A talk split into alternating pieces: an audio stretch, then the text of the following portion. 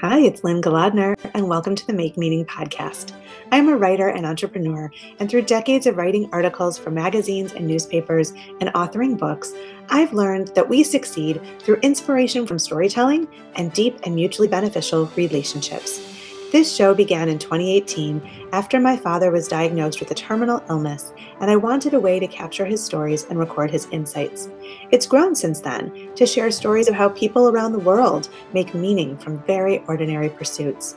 Now I focus on sharing the stories of writers, authors, and those in the world of publishing to learn how and why we create stories that help us make meaning from the mundane.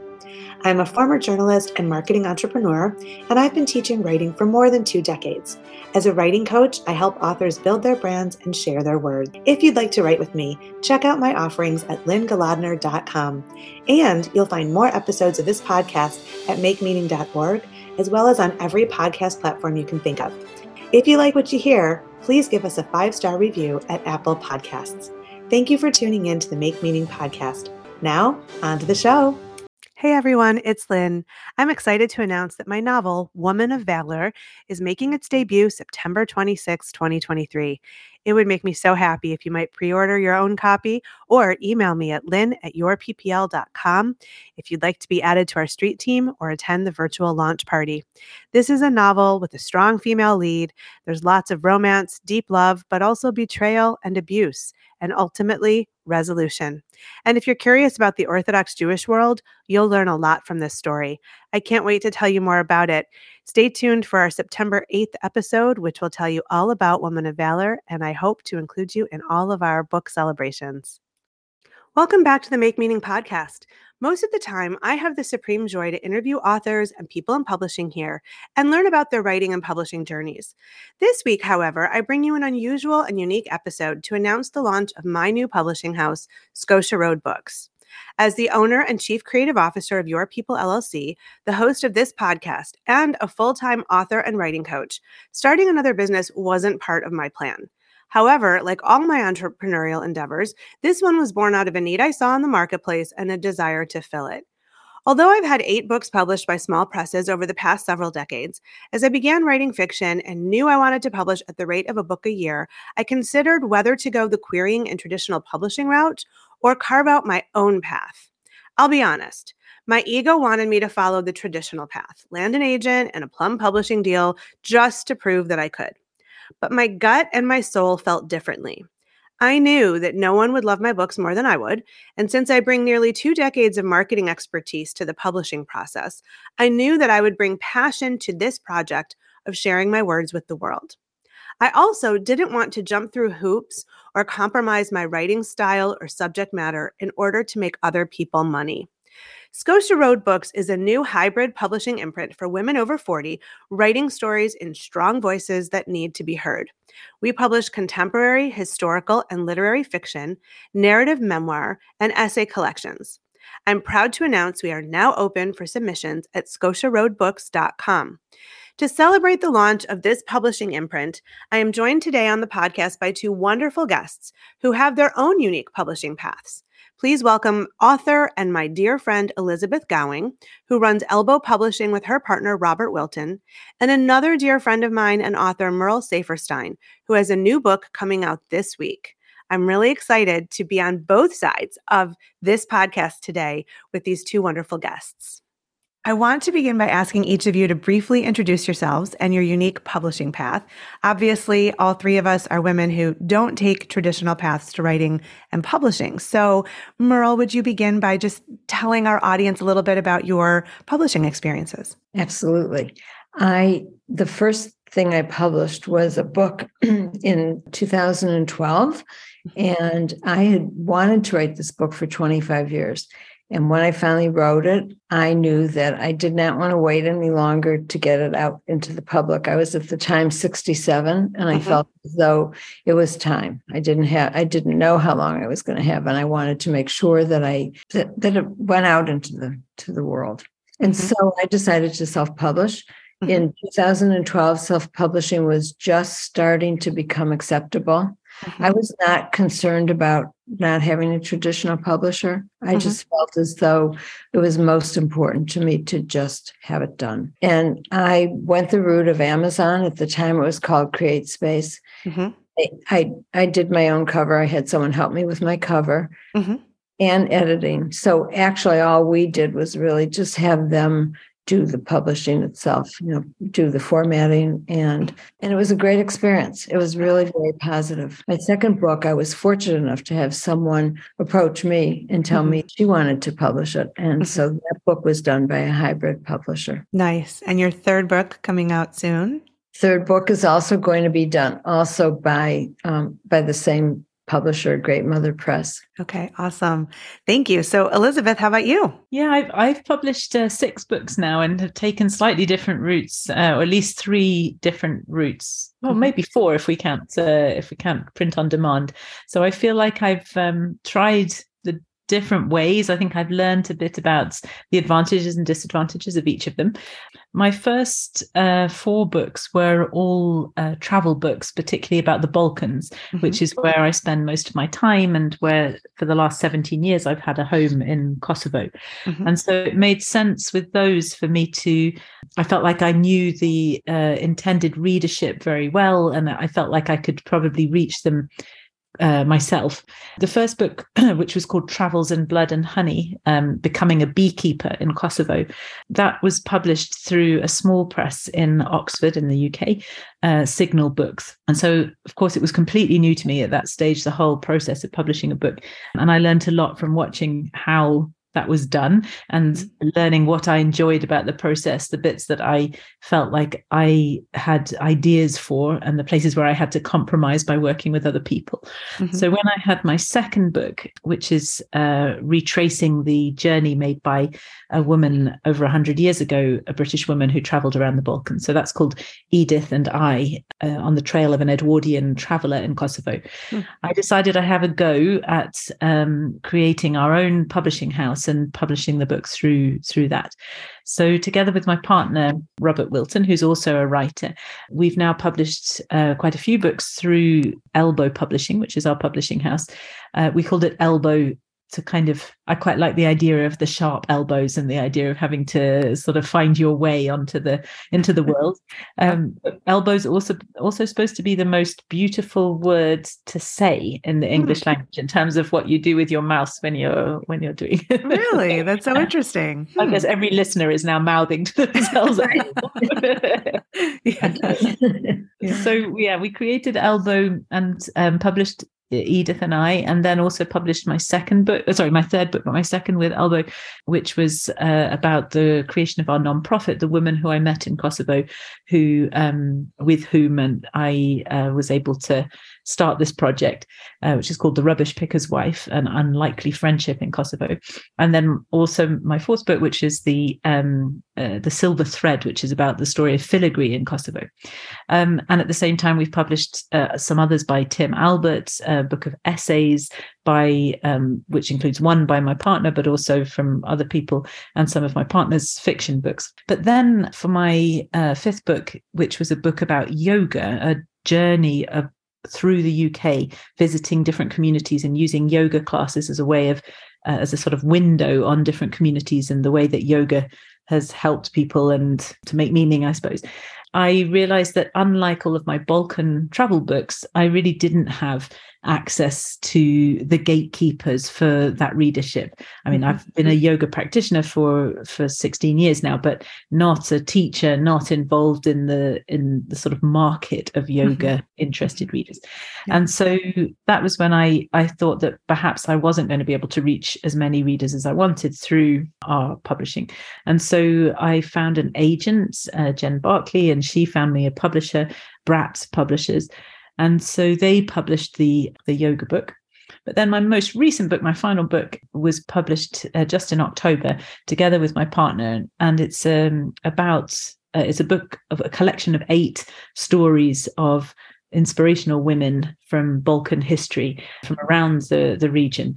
It's called No Man's Lands: um, Eight Extraordinary Women in Balkan History. And for that, we again decided to publish through Elbow, through mm-hmm. because but with the same logic. But unlike some of my other books, we did that as print on demand through Elbow. So that was a, another way of kind of managing the costs and the hassle of publishing so that we don't have like warehousing issues we don't have all those books stacking up in our spare room and we've got a way of, of people ordering them direct so i suppose we've experimented in all those different ways and depending on the the titles and the focus of the books we've found what seemed to be the the best way for each one. Gotcha. So, um, of course, I've like planned all these questions, and I think we've just covered all of them, but we'll improvise as we go through. But but when you say print on demand, are you talking about through Amazon KDP?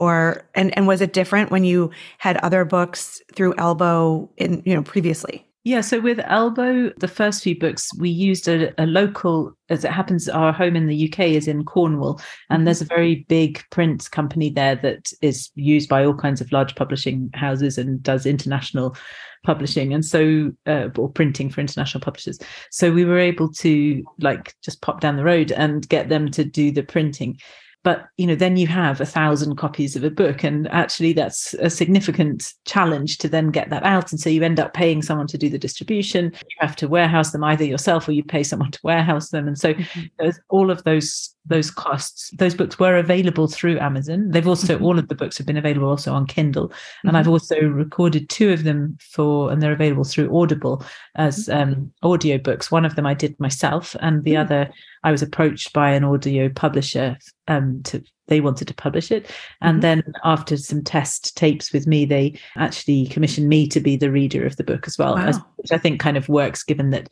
I've done quite a lot of radio work and also it's written in the first person, and so I think there's a you know there's a power to having that voice being the voice of the the first person narrator.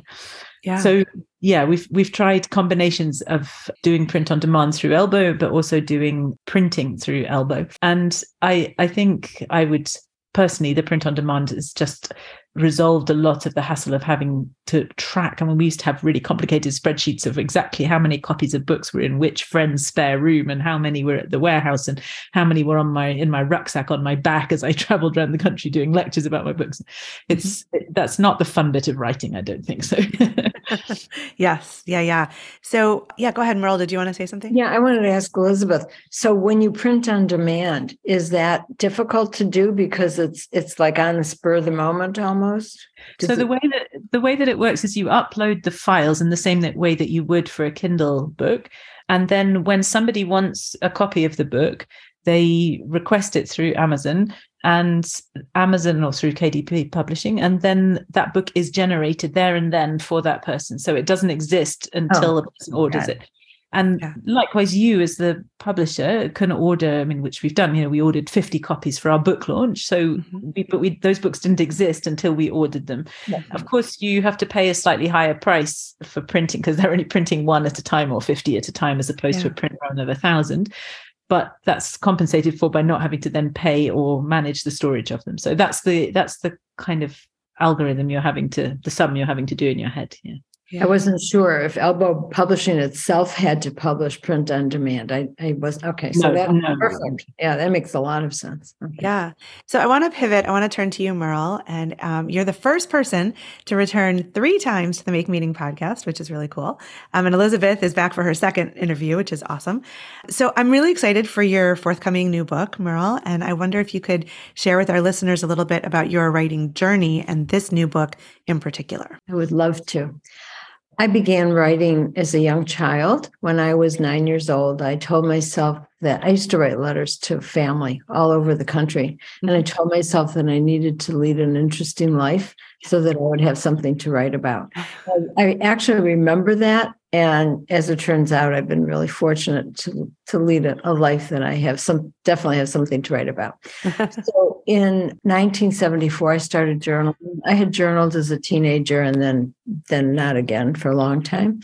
But in 74, I started and had, it had accumulated a considerable amount of journals to the point that I wasn't sure what I was going to do with them. But in 2000, I started really questioning whether these journals were something I could leave my children and realized that I really couldn't. Mm. So I embarked on a project, which was to read my journals and take excerpts according to a variety of topics. At the time, I had about 340 journals. By the time I finished the project, I had 359 journals. So mm. it took me um, 14 years to wow. read my journals and go through them. I finished in 2016 to go through them and decide which topics and which excerpts I wanted to leave. Mm-hmm. And then it took me five years to whittle them down because some of the topics were 75 pages and some were 450 pages. and that was it was it was a huge project and really yeah. in some ways kind of crazy. I don't know people could have had the patience to do it. the first book was called Living and Leaving My Legacy, Volume One. I basically in 2013 began teaching legacy classes. So I, I, have become a legacy educator. And I understand that how we live our life becomes our legacy. Mm-hmm. This book and volume two, so it's a collection of two that's coming out in June. Mm-hmm. My my main purpose for writing them is twofold, besides just sharing with my family and mm-hmm. leaving my written legacy. One is to help people understand the power of journaling because I understand that journaling make, can make a huge difference in one's life in so many different ways. And so, for book and understand how helpful it is, how beneficial for, in so many ways. And actually, that's really been the, the response I've had. Many, many people who have read it have told me that they've begun to journal. So I'm mm-hmm. thrilled about that. Yeah. The second, the second really is not necessarily to read about my life, but to read about my life as a mirror into their own. Mm. My goal is to have people read my journals or my excerpts and to look at their own life and see what resonates for them and to help them to begin to think about are they living the best life they possibly can. Mm. In each book, in each chapter, I have a reflection. So I go back and reflect because because I stopped in 2016. I'm still journaling, but I stopped doing this project. Mm-hmm. Things have happened between 2016 and now, and, and all of these subjects. So I do reflect on that and add some of the new things. Mm-hmm. And then I end it with journal prompts so that the reader can do his or her own thinking about mm-hmm. what you know what they've learned or what they're thinking as a result of, of the books. That's amazing. That's wonderful. And I know that your goal isn't necessarily to make lots of money with this book, but to reach people. And I know you love teaching. And so a lot of your marketing of these books has been to teach workshops, right? Yeah. Right. My my goal is really this this book, both these books really have been the the jumping off point for my teaching and speaking. Mm-hmm. As actually was Room 732 that I wrote in 2012. Mm-hmm. I knew that right i am a writer mm-hmm. but before a writer i'm a teacher yeah definitely it, in fact i'm actually thinking about doing a year-long course with both these books mm. starting in september mm-hmm. based on different subjects and having conversations so i actually i have not even checked after the second week mm-hmm. of putting out the first volume. Mm-hmm. I have not looked to see how many books I've sold. I just mm-hmm. decided that it was just taking over, mm-hmm. and that was not my goal.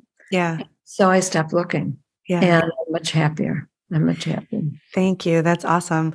Um, Elizabeth, I want to turn to you. And you and I have had some conversations as I or decided to launch Scotia Road Books. And so I wanted to ask you a little bit about your perspective on the different paths of publishing. You know, on there's so many options now. And I don't know if either of you feel this way. I know that when I was um, in school for for journalism and then for creative writing you know there was sort of like a stigma attached to self-publishing or you know and and it i mean elbow publishing isn't self-publishing but it is. Scotia road books you know it's it's a hybrid press but if i publish my books it's kind of self-publishing.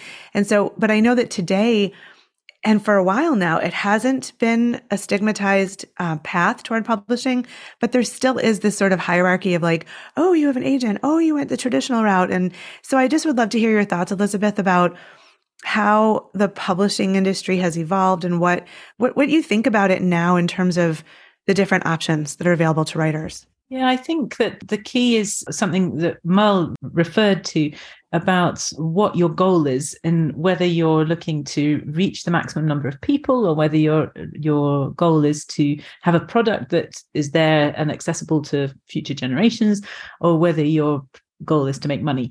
And those three things and probably other factors would tug you in, in different directions. And certainly, I mean, I've proved that to myself with the different routes I've taken with my different books that you can sell a lot more books if you go with an existing publisher, like I did with Signal Books with my first book. But of course, you get a lot less money as the author of those books. Yeah. So, roughly, the standard contract is that you would get 10% of the sale price of the book. Mm-hmm. So, in the UK, my book sells for £12. So, that means I get £1.20 for every book that sells at the cover price. Mm-hmm. Of course, when it sells to a bookshop, they normally take a 35% discount.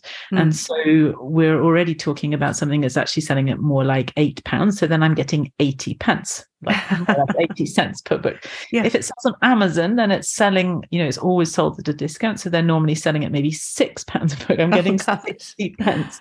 so yes you get you can sell you can reach more people but you're getting less money when i uh, sold books through elbow which doesn't have that that reach. Is particularly in the uk i don't know what the situation is in the us but it's extremely difficult to get your books into the main uh, just main bookshop the waterstones bookshop if you're not through a traditional publishing route so you sell fewer books but for every book that i publish um, through elbow let's say they sell at 10 pounds which is my standard the, the, standard price looking at all of the costs completely. So the cost of that i paid the original designers the cost i paid the original copy editor the cost i paid the original typesetter, the cost of distribution and warehousing, and you know, absolutely mm-hmm. everything that goes into publishing a book, all the free copies I gave for reviews and all of that.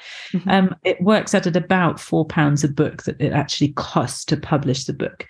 And so if I sell it at 10 pounds, then I'm getting six pounds per book. Yes, I'm going to make less money. Yes, I'm going to sell fewer books, but as long as I sell a sixth of the number of books, then I can still make the same amount of money, if you understand my, my math. Yeah so yeah that's i think one of the the things i've learned. But the other thing that i think's been most significant for me has been looking at the marketing of the books and how much people are expected to do marketing for their books even with very big commercial publishers.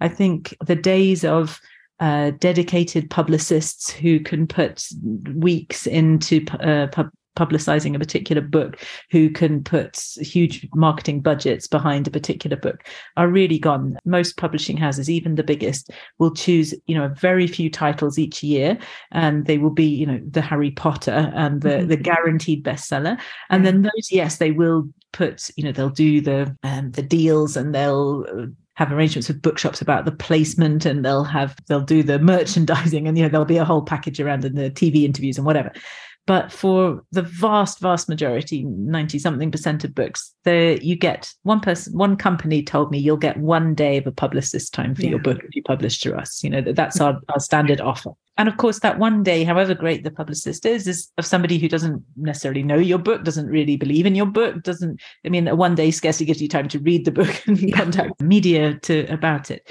And so since that's something that I enjoy doing, since the mm-hmm. topics of my books, and it sounds like Merle is the same, you know, things that we believe passionately about and we want to mm-hmm. get that message out there, mm-hmm. it was a pleasure for me to be doing that part of the work.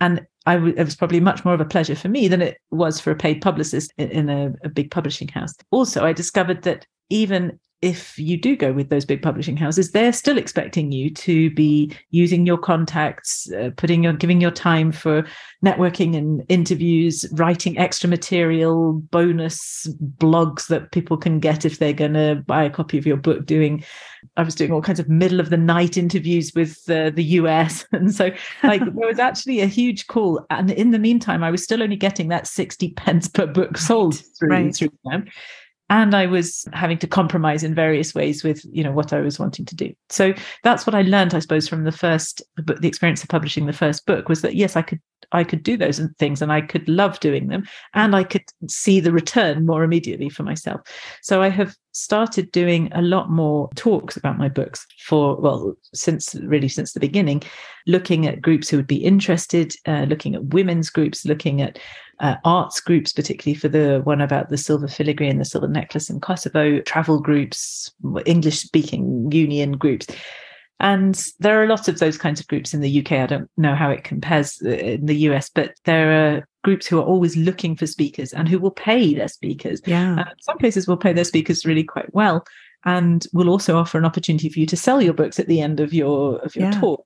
Yeah. And so I've shifted far more books that way than I have just by having them on the shelves in bookshops. I've shifted more books that way even than I have when I've gone and done signings in bookshops or events at literary festivals. Because when people have sat and listened to you talk for an hour and seen your slides and engaged with you as a person, and if you've got a first person narrative, which as Mel does too, then you are part of what people are interested in, in in buying the book.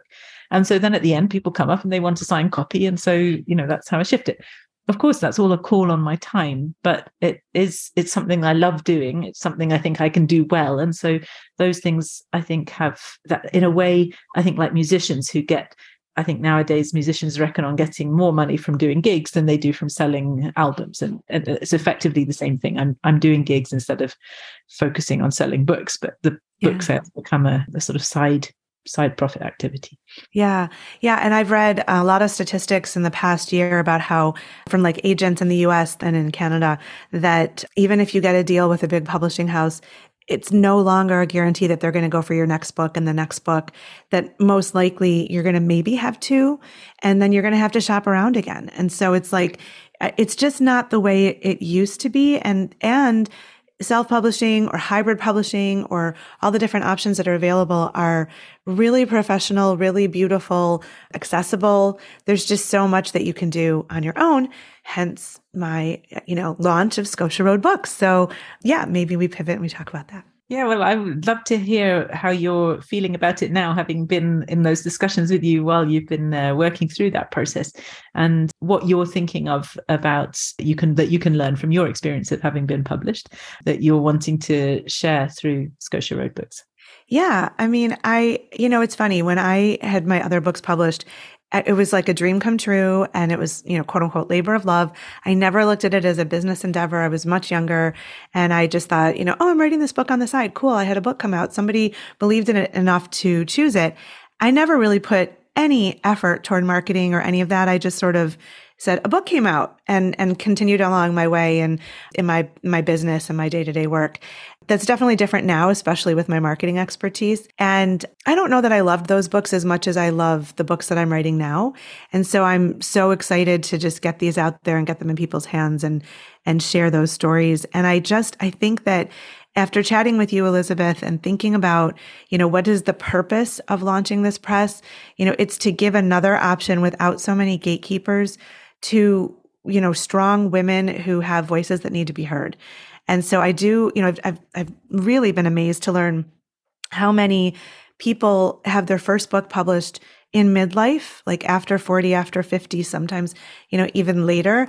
And it's very, very common. There's like a lot of statistics in this direction. And so that's heartening to me. It's a population that I think is often overlooked. And it's a time where you have a stronger sense of self and a stronger voice. So in a lot of cases, the writing is more polished and refined. And I just, I want to give chances to people who might not get them in other, in other ways.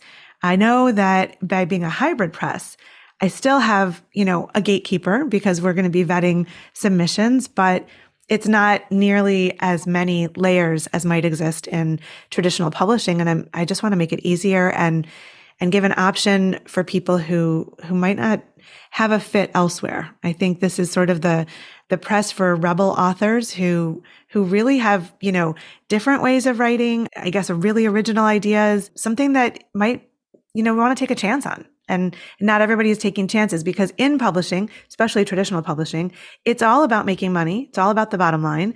And as a hybrid press, it doesn't need to be. You know, they, the writers, you know, pay up front with hybrid publishing for the cost of publishing. They get a much higher rate of royalties. And I just feel like it's kind of a win-win all around. Lynne, Lynne, what will your process of selection be for the people who want to get books published by Scotia Road Press? Yeah. So, and we're open for submissions. We, you know, it's pretty easy to do on the website, which is scotiaroadbooks.com. Um, we take contemporary historical and literary fiction, as well as memoir and collections of essays. But, you know, I think it's kind of that thing where, like, if it's a great story and it's beautiful writing, we're probably going to want to take a chance on it.